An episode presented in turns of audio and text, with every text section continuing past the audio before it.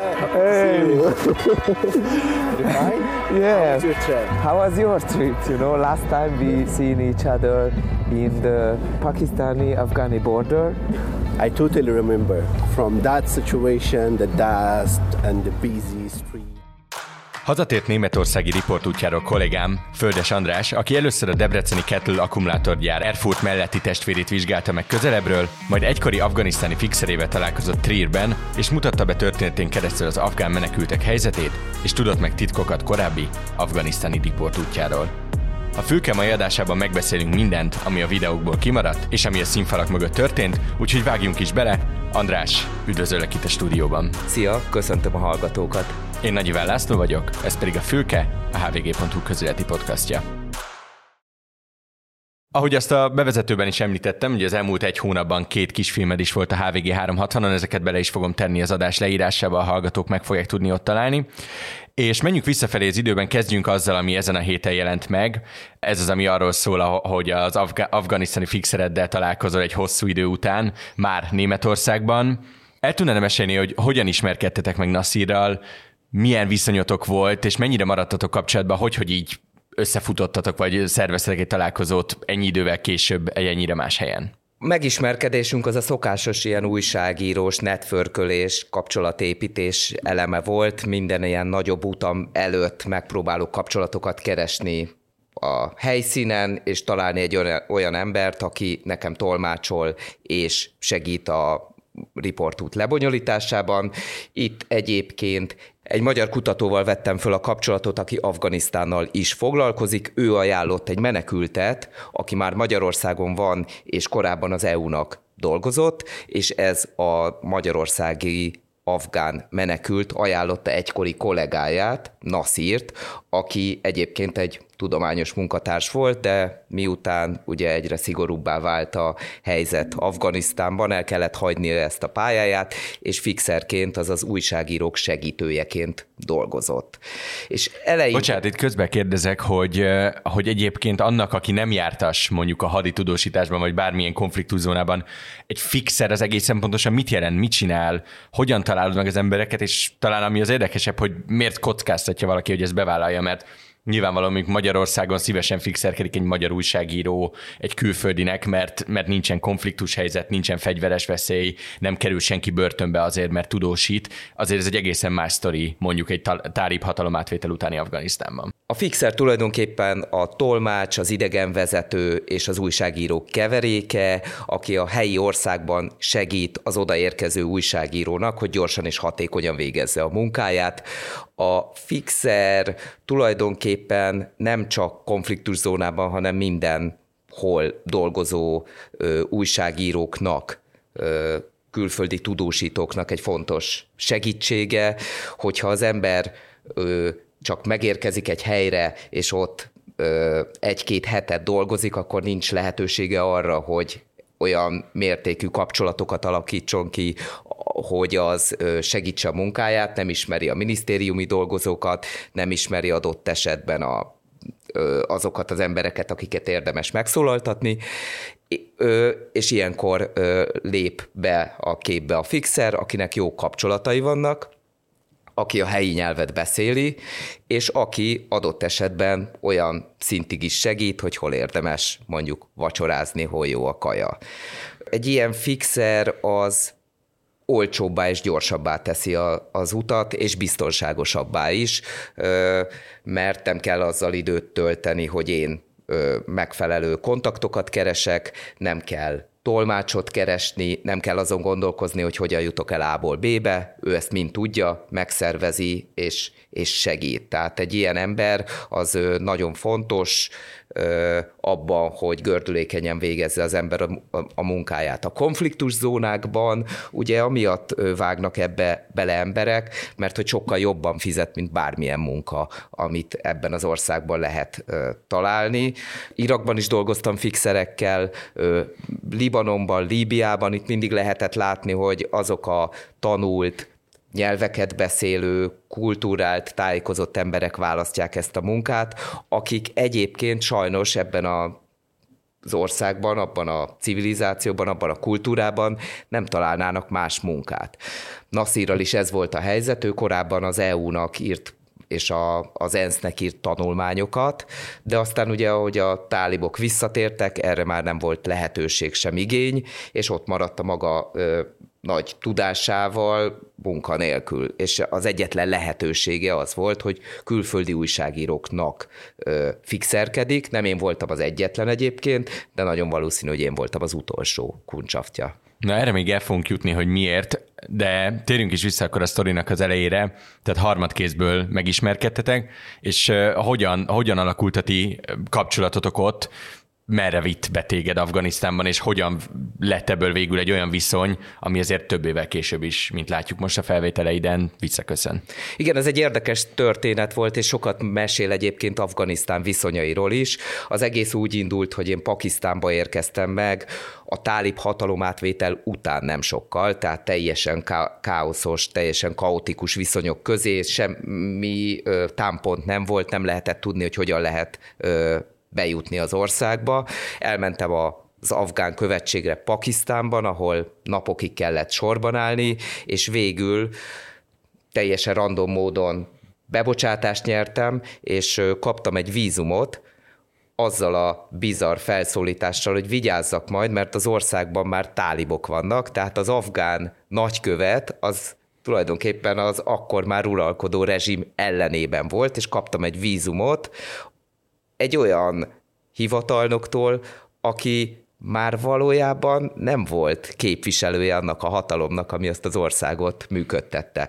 Teljesen bizarr volt, és mint kiderült, ez a vízum csak arra volt jó, hogy engem kiengedjenek Pakisztánból. Ahogy megérkeztem Afganisztánba, ott várt engem Nasir, kiléptünk a, a tényleg ilyen háborús filmbe illő zónának tűnő afganisztáni létbe, por, káosz, fegyveresek, rohangászó emberek, és mindenfajta információ hiánya, és rögtön odalépett hozzánk egy fegyveres, kérdezte, hogy én milyen alapon vagyok itt, Nasir elkezdett magyarázni, nem értettem, hogy mi történik, de gyakorlatilag perceken belül a határmenti helyőrségbe voltunk bezárva. Bekísértek minket fegyveresek, bezárták a vasajtót, és ott voltunk egy udvaron, nem zártak be minket egy cellába, de teljesen egyértelmű volt, hogy mi ott rabok vagyunk. Átverekedtem magam a határon, kezet ráztam a tolmácsommal, akit eddig csak e-maileken keresztül ismertem, majd hozzánk lépett egy fegyveres, és nem sokára már egy tálib helyőrségben voltunk, bezárva. A csípőből készült felvételen a jobb oldali alak a tolmácsom. A terepszínű pizsamába öltözött tinédzser pedig a helyőrségbe kísér minket. Egyik kezében láthatják az elkobzott útlevelem, a másikban pedig egy kalasnyikovot. Egyértelmű volt, hogy követnünk kell és akkor meglehetősen feszülten indult Nassirral a viszonyunk, mert kérdeztem, hogy mi most tulajdonképpen miért vagyunk ide bezárva, és mondta, hogy hát nekünk nincs olyan papírunk, amit a tálibok bocsátottak ki, és ami arra jogosít, hogy belépjünk az országba, azaz az a vízum, amit Pakisztánban nem lehetett beszerezni. És itt meglehetősen feszült volt a, a viszonyunk rögtön a, az elején, mert hogy én, én számon kértem, hogy ő miért nem szerezte be ezt a papírt, hiszen én ezért fizetem, ő pedig vadul telefonálgatott és próbált megnyugtatni. Később állt össze a helyzet, hogy ez egy ilyen 22-es csapdája-szerű dolog, hogy a papírt az csak Kabulban adják ki az újságírónak személyesen, de ahhoz, hogy eljussál Kabulba, kell a papír. Tehát, hogy egy megoldhatatlan helyzet, és ezt végül is egy nagyon ügyes megoldással és az ő kapcsolatait is jól jelző módon oldotta meg Nasir, hat órás telefonálgatással, hogy sikerült elérnie, hogy két tálib előjáró leutazott Kabulból hozzánk a határra, bebocsátást nyert ebbe a helyőrségbe, és mindenfajta papír nélkül egyszerűen csak válba veregette ott a, a helyőrségnek a vezetőjét, hogy akkor igen, igen, ő az az újságíró, aki bejöhet, és majd kap egy papírt, ne izguljak. és, és akkor egyszerűen megnyíltak ezek a vaskapuk, és kiengedtek minket hogy miért beszél ez Afganisztán viszonyairól. Mindenki azt gondolja, hogy na, a tálibok átvették a hatalmat Afganisztánban, ez azt jelenti, hogy ott ülnek a fővárosban a tálib vezetők, és irányítják az országot. De ez valójában nincs így. Az afgán társadalom teljesen máshogy épül föl. Törzsek irányítják, amelyek az ország egyes területeit ö, uralják, és ezeknek a törzseknek hadurak a vezetői, és ezek a hadurak nem feltétlenül tartják kötelezőnek a Kabulból érkező parancsokat. És itt is ez volt a helyzet. Már érkeztek telefonhívások, hogy beengedhetik az újságírót, itt vagyunk Kabulban, és, és oké okay a srác, nem lesz vele probléma, megkapja a papírt, amire a helyőrség parancsnok azt mondta, hogy jó, de ő itt a, az úr, és ő nem engedi ki, mert szerinte ő egy fehér és veszélyes alak. És le kellett jönnie személyesen, és akkor itt hirtelen az afgán viszonyoknak egy másik érdekes eleme tárult föl, a személyes kapcsolat, ami minden. A fixer úgy érte el ezeket a ö, kabuli előjárókat, hogy egy helyről származott mindkettőjük édesapja, tehát, hogy onnan indult a dolog, hogy ó, én is ö, Ácsimból származom, és te is, és hát jó haverok vagyunk, és Ácsin az egyébként egy 15 rangú, kis falucska, és akkor mondta, hogy ó, tényleg? Akkor lejövünk érted, hiszen földik vagyunk. És amikor személyesen lejött, akkor már nem kellett papír, akkor már elég volt, hogy ittak közösen egy teát, és mondták, hogy ja, persze, ők hozzá tartoznak. Uram, akkor kísért ki, és jó utat kívánunk. Ja, ez, ez egy elégen, eléggé más értelmezés az urambátyám rendszernek, mint amit mondjuk Magyarországon ismerünk, de, de amit most mondasz, ez a fajta ilyen furcsa kapcsolati viszony, ez azért az akkori riportfilmedben és az akkori sztoriaidból is, is, is felismerhető volt, hogy hogy volt egy ilyen furcsa kettősége, nem az egésznek, hogy, hogy a, a, a fegyveresek, akik járják az utcákat, tényleg milícia szinten irányítják az országot, és rettenetes elnyomó törvényeket és, és döntéseket hoznak, mindeközben meg befogadtak téged, és, és gyakorlatilag úgy ülhettél be közéjük beszélgetni, vacsorázni, mint hogyha egyébként egy rettentően nyitott társadalom lett volna egy nyitott, idegen emberekre vagy kultúrákra, vendégekre nyitott közösségbe csöppentél volna. Igen, ez mind az afgán társadalomnak és az afgán kultúrának a sajátossága, és egyrésztről van, ahogy említetted, ez a, ez a nagyon kemény és harcias hozzáállás, másrészt pedig nagyon befogadóak, hogyha vendégről van szó. És ezt én magam is megtapasztaltam, illetve hogy ez a kettő, ez tulajdonképpen ilyen informális kapcsolatokon keresztül kapcsolódik és ízesül. Onnantól kezdve, hogy engem az Ácsini előjárók kiszabadítottak, én az Ácsini falu véneinek voltam a vendége. Nem várt fordulat a hat órás raboskodás után, hogy itt vagyok most a talibán vendégségében, éppen kukoricát sütnek, kaptam süteményt, és azt mondták, hogy Afganisztánban a vendég a szent, és ők akár az életüket is áldozzák azért, hogy épségben legyek. Elmentünk Acsim falucskába, ami tényleg egy teljesen jelentéktelen kis mezőkkel körbevett agrártelepülés, és onnantól kezdve én voltam a központja a, az, az eseményeknek. Rendeztek egy vacsorát a számomra, ahol a falu előjárói, 30 ember vonult föl, nagyon kedvesen vacsorát készítettek, teáztunk, beszélgettünk, mint hogyha a legnagyobb haverok lettünk volna évtizedek óta, ott aludtunk, közös reggeli volt, majd utána biztosítottak, hogy elindulhatunk Kabul felé, ők már szóltak mindenkinek útközben, hogy nem lesz gond. És valóban így volt, simán eljutottunk Kabulig, és visszatérve a fixerre, Nasirra, itt értettem meg, hogy ő tulajdonképpen egy nagyon jó munkatárs és nagyon jó fixer, aki akire nyugodtan támaszkodhatok, és ez a kezdeti nehézség, ez tulajdonképpen az afgán sajátosságoknak, nem pedig az ő léhaságának volt köszönhető. Hogyha még röviden maradhatunk ennél a témánál, és akkor utána tovább is lépünk arra, hogy a filmekben nagyjából mi látható, és mire számíthatnak azok, akik ezt megnézik a HVG 360-on. Miben változott az afgán helyzet az azóta eltelt bő egy évben? Ugye akkor arról beszéltél, és most is azt mondta, hogy ez egy nagyon káoszos valami volt, még, még semmiféle infrastruktúra vagy szervezeti rendszer nem épült fel, és, és nagyon-nagyon nyugtalan volt a közélet, láttuk a bankokat, láttuk azt, hogy az emberek a mindennapjaikat nem tudják menedzselni. Mit tudsz most hogyan változott azóta az élet Afganisztánban. Gyorsan még elmondanám, hogy hogyan jutottam el Nasirhoz, aki tulajdonképpen ezeknek az információknak a forrása. Mi azután, hogy ezt a közel két hetet lenyomtuk együtt Afganisztánban, és nagyon izgalmas kalandokon mentünk keresztül.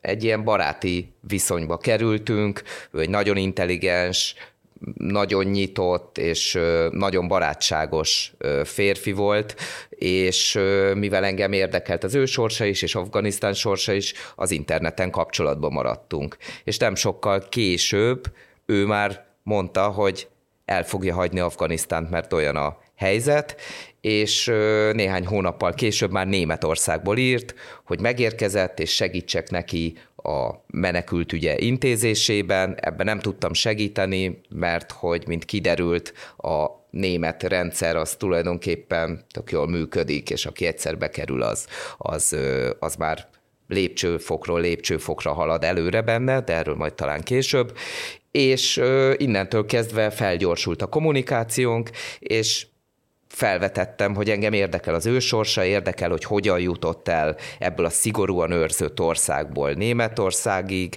érdekelt, hogy mik a német tapasztalatok, ez egyébként nagyon izgalmas volt, és érdekel az is, hogy mi volt Afganisztánban, ami miatt el kellett jönnie. Találkoztunk ö, Trierben, ami a luxemburgi határhoz közeli ilyen kis festői ö, városka, és ott mesélte el, hogy, hogy nagyon szigorú változásokat hozott a tálib rezsim.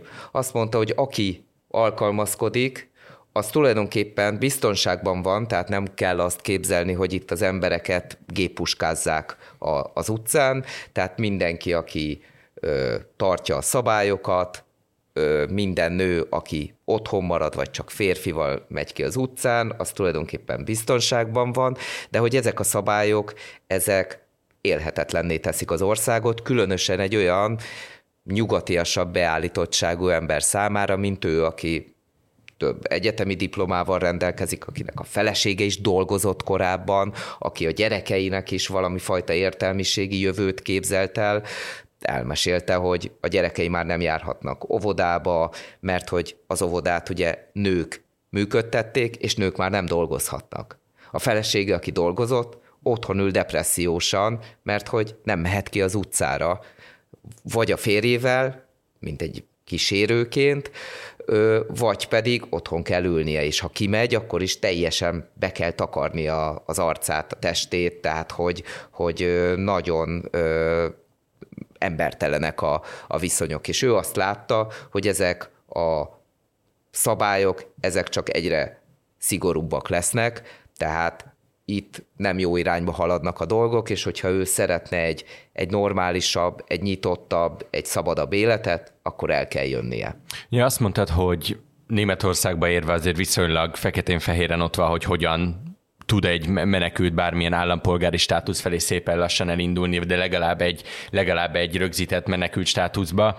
Mire számíthat az egyébként, aki megpróbál most Európába eljutni, mondjuk Afganisztánból, de bármilyen közelkeleti háborús zónából, milyen élet, milyen lehetőség várja őt egy, egy olyan országban, mint mondjuk Németország, amit azért nagyon sokat hallani, hogy, hogy a közel-keletről menekülőknek egy ilyen úti célja, mi igazaból hogy, hogy ott nekik tényleg valamilyen nagy előrelépés és, és békeidőszak jöhet az életükben, mennyire szűnnek meg ezek a veszélyek azzal, hogy ők szimplán belépnek Németországba. Nagyon kettős a kép egyrészt, amikor én próbáltam segíteni Nasirnak, akkor ügyvédek mondták, hogy igazából ez egy kötött pálya, ahol nagyon szigorúak a szabályok, hiába próbálom én összekötni őt valamilyen emberi jogi ügyvéddel, nem fog tudni semmit tenni, be kell adni a papírokat, és megvan a menete, ahol, ahogy Németországban egyik stációból a másikba lépnek ezek a menekültek. Ebből a szempontból ez egy nagyon biztos és nagyon megnyugtató rendszer, nem az van, mint például Magyarországon, ahol teljesen átláthatatlan, hogy ki és milyen alapon kap vagy nem kap menekült státuszt, egyáltalán nem is foglalkoznak velük. Itt Magyarországon kint még akik várnak a menekült státusz elbírálására, azok is kapnak valami fajta pénzügyi segítséget, kapnak szállást, adott esetben, hogyha hosszabb ideig kell várni, akkor kapnak ideiglenes munkavállalási lehetőséget, munkavállalási papírokat, tehát elmehetnek dolgozni, tehát valamilyen szinten megnyugtató az ő helyzetük. Összességében azonban nem azt láttam, hogy az ottani afgán menekültek megérkeztek a tutiba. Amilyen vágyakkal egyébként ők érkeznek. Tehát ö, valóban biztonság van, valóban megfelelő az ellátás, és valóban valami fajta papírokat kapnak, tehát az első elvárásaik azok nagyon hamar teljesülnek. Innentől kezdve viszont a legtöbben egy ilyen köztes állapotba kerülnek. Ezt onnan tudom, hogy, hogy Nasir nem bírta ki, hogy ő egy egyszerű interjú alany maradjon, és az egyik pillanatban tulajdonképpen szolgálatba helyezte magát, és elkezdte meginterjúvolni a téren áthaladó afgán menekülteket, és egy nagyon izgalmas része lett ez egyébként a, a riportnak, amikor kitekintettünk az ő sorsából, és megismertünk más afgánokat, és kiderült, hogy a legtöbben azok akár évek óta is várják azt a papírt, vagy azt az elismerést, ami az ő sorsukat rendezné. Volt ott egy olyan férfi, aki nyolc éve tulajdonképpen egy ilyen ideiglenes papírról ideiglenes papírra pukdácsol, és ennek ellenére ő az egyik ilyen vezetője volt az ottani McDonald'snak, tehát kapott lehetőséget arra, hogy, hogy dolgozzon, hogy normálisan éljen, de amikor kérdeztem, hogy például a családalapításról mit gondol, akkor azt mondta, hogy hát egyelőre nem mer belevágni, mert hogy nem tudja, hogy mi lesz a sorsa, és ez nála már nyolc éve így volt. Aztán volt olyan menekült, aki egy éve, tehát konkrétan a tálibok hatalomátvétele után jött el, neki nem voltak rendben a papírjai, ez egyébként a legtöbb emberrel így van, hiszen a menekülés során vagy nem tudják magukkal vinni a papírokat, vagy nincsenek is tulajdonképpen papírjaik, nincsen útlevelük, mert azt már nem merték megkérni a tálibok idején, és onnantól kezdve a kérelmük elbírálását nagyban lassítja, hogy be kell azonosítani, hogy ki ez az ember valójában, és ez éveket is igénybe vehet, és nekik közben az életük ugye megy el. Tehát, hogyha valaki megérkezik 25-26 éves korában, a, abban a korban, amikor el kéne kezdeni a karrierjét, és mondjuk négy évet kell várni a, papírra, akkor hirtelen már 30 éves lesz, sokkal nehezebb elkezdenie bármit is, ami, ami egy, egy biztos előrelépést jelent mondjuk a társadalomba vagy a karrierjébe. Tehát nagyon értékes évek vesznek itt el.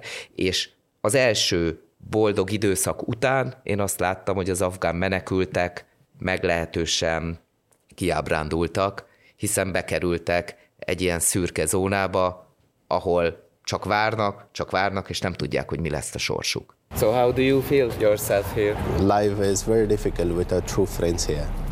Uh, uh, on the other side, my family is in Afghanistan, and here I'm feeling here very alone, worrying a little bit about my uh, future career here. If I didn't find a job, then uh, what should I do? Szeretné megérteni, mit jelent a fenntarthatóság? Esetleg újra hasznosít, vászontáskát hord és biciklizik, de ennél is tudatosabb akar lenni? Vagy csupán új dolgokat tanulna a világról? Akármelyik is igaz önre, ezt a műsort kereste. Ez a Zcast, a hvg.hu fenntarthatósági podcastja, ahol a környezettudatosság és a jövőbiztosság kérdéseit mutatjuk be, kezdőknek és haladóknak egyaránt. Két hetente jelentkező adásainkban új perspektívákat hozunk a mindennapi életről, hogy kiderüljön, mennyi problémára van már most megoldásunk, és hogyan tudunk a bolygó fenntartásában hétköznapi emberként is részt venni. Iratkozzon fel, kapcsolj be az értesítéseket, és tanuljon velünk!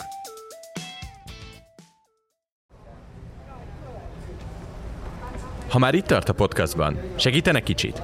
Szeretnénk többet megtudni a hallgatási szokásairól, és arról, hogy mit gondol a műsorainkról. Ha van néhány perce, és szeretne hozzájárulni a hvg.hu podcastjainak fejlesztéséhez, töltse ki a leírásban található kérdőívet. Önnek csupán három perc, nekünk viszont hatalmas segítség. Köszönjük!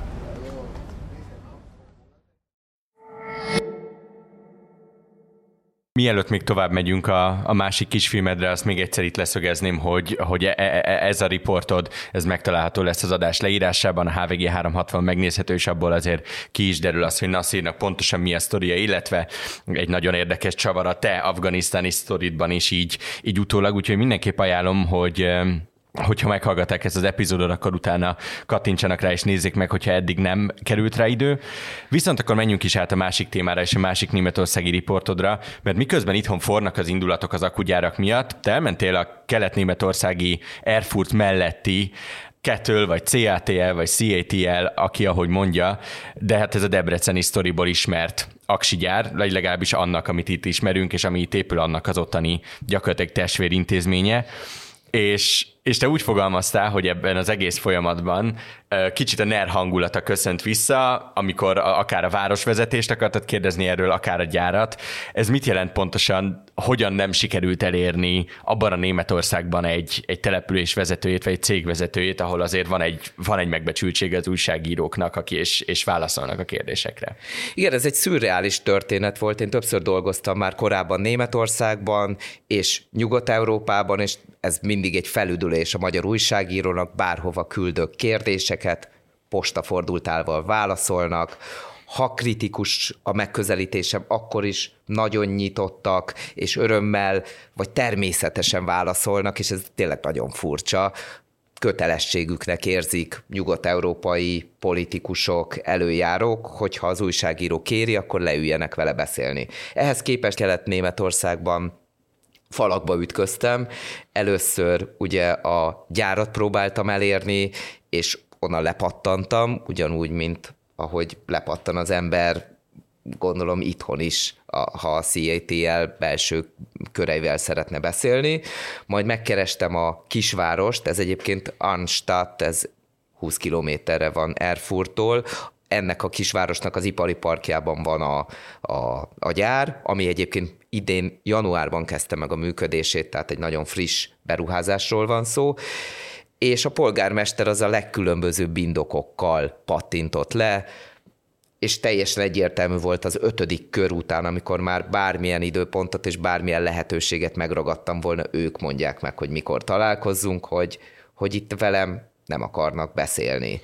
És csak következtetni tudok arra, hogy volt előzetes információjuk, mert az utolsó levélben azt írták, hogy ő nekik egyébként nincs is közük ehhez a gyárhoz, majd tettem egy gyors internetes keresést, és a gyárban ö, lefotózott polgármestert láttam, amint Debrecen polgármesterével ö, kezet ráz.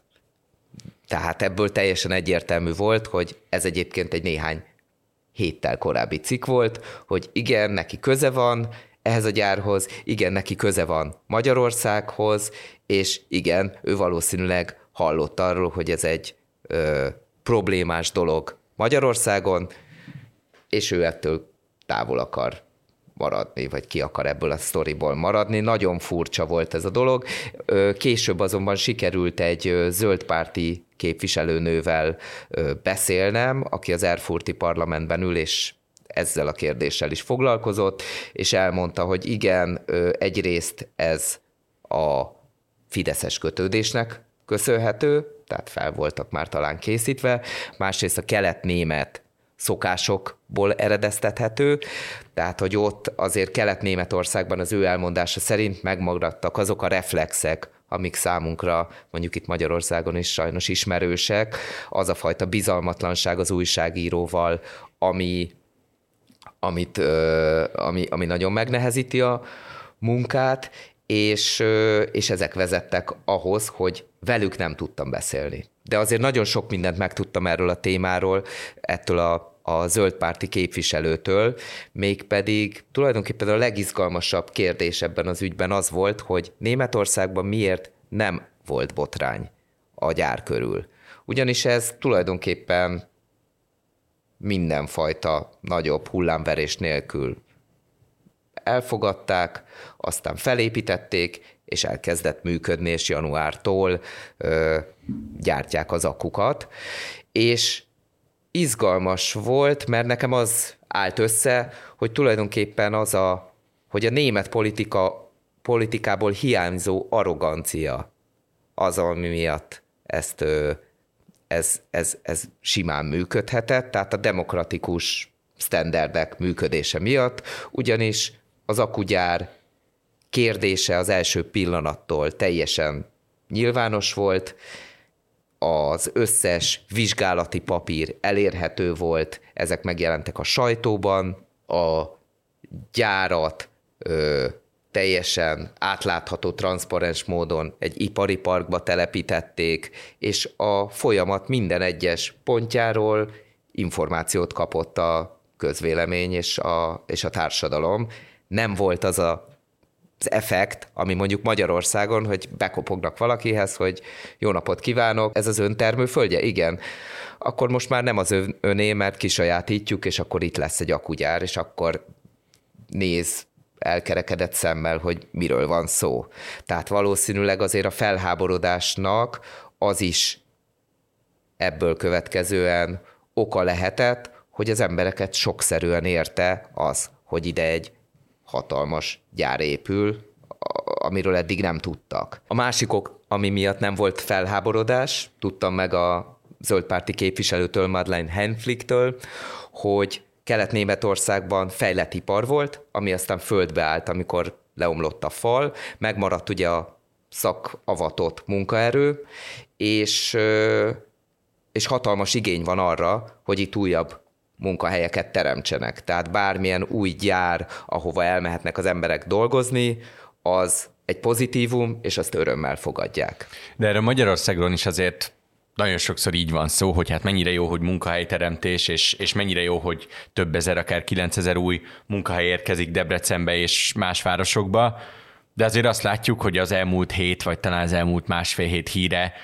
hogy valójában az elején kínai munkások fognak itt dolgozni a Debreceni akugyárban is, és a te felvételeiden is Erfurtból az látszik, hogy ázsiai munkások járkálnak ki be a gyárból, és mindenféle sztori, amiket hozzágyűjtött és hozzáfűzte, az is arról szól, hogy, hogy, hogy távol-keletről hozott dolgozók vannak ott, mégsem azok, akiket, akiket említettél. Mi igaz ebből a német sztoriban, mit tudtál meg esetleg, mennyire oldják ezt meg helyben, vagy mennyire ugyanaz a séma, mint ami, ami mondjuk Magyarországon látszik kirajzolódni.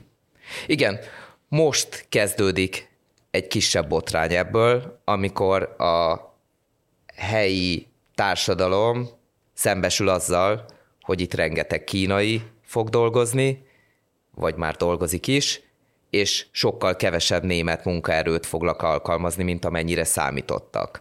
Jelenleg közel a fele a munkásoknak kínai, a hírek szerint, de hát ez nem transzparens, tehát nem lehet pontosan tudni, és arról van szó, hogy majd később a német munkaerő aránya nőni fog, de hát ez egy ígéret, és ugyanígy a gyár felépítésében is szinte száz százalékban kínai munkások vettek részt. Ebből volt egyébként korábban probléma, mert gondok voltak a kínai munkások papírjaival, így amikor kiérkeztek a német rendőrök egy spontán ellenőrzésre, akkor azzal szembesültek, hogy kínai munkások tömegei kezdenek futni a gyár mögötti mezőn a távolba, hogy elkerüljék az ellenőrzést. Ilyennel egyébként a németek még nem találkoztak, ezt több forrásom is ilyen döbbenten említette. Tehát, hogy hogy itt vannak azért olyan, ö, olyan tényezők, amik azért sokkal kevésbé pozitív képet festenek ennek a gyárnak a jövőjéről. András, nagyon szépen köszönöm, hogy itt voltál, ezt a filmet is be fogom tenni az adás leírásába, a hallgatóinknak pedig köszönjük szépen a figyelmet. A fülke hamarosan folytatódik, iratkozzanak fel a hvg.hu podcast csatornájára és kapcsolják be az értesítéseket, hogy ne maradjanak le a Zcast és az elvitere adásairól sem. Én Nagy Iván László vagyok, viszont hallásra.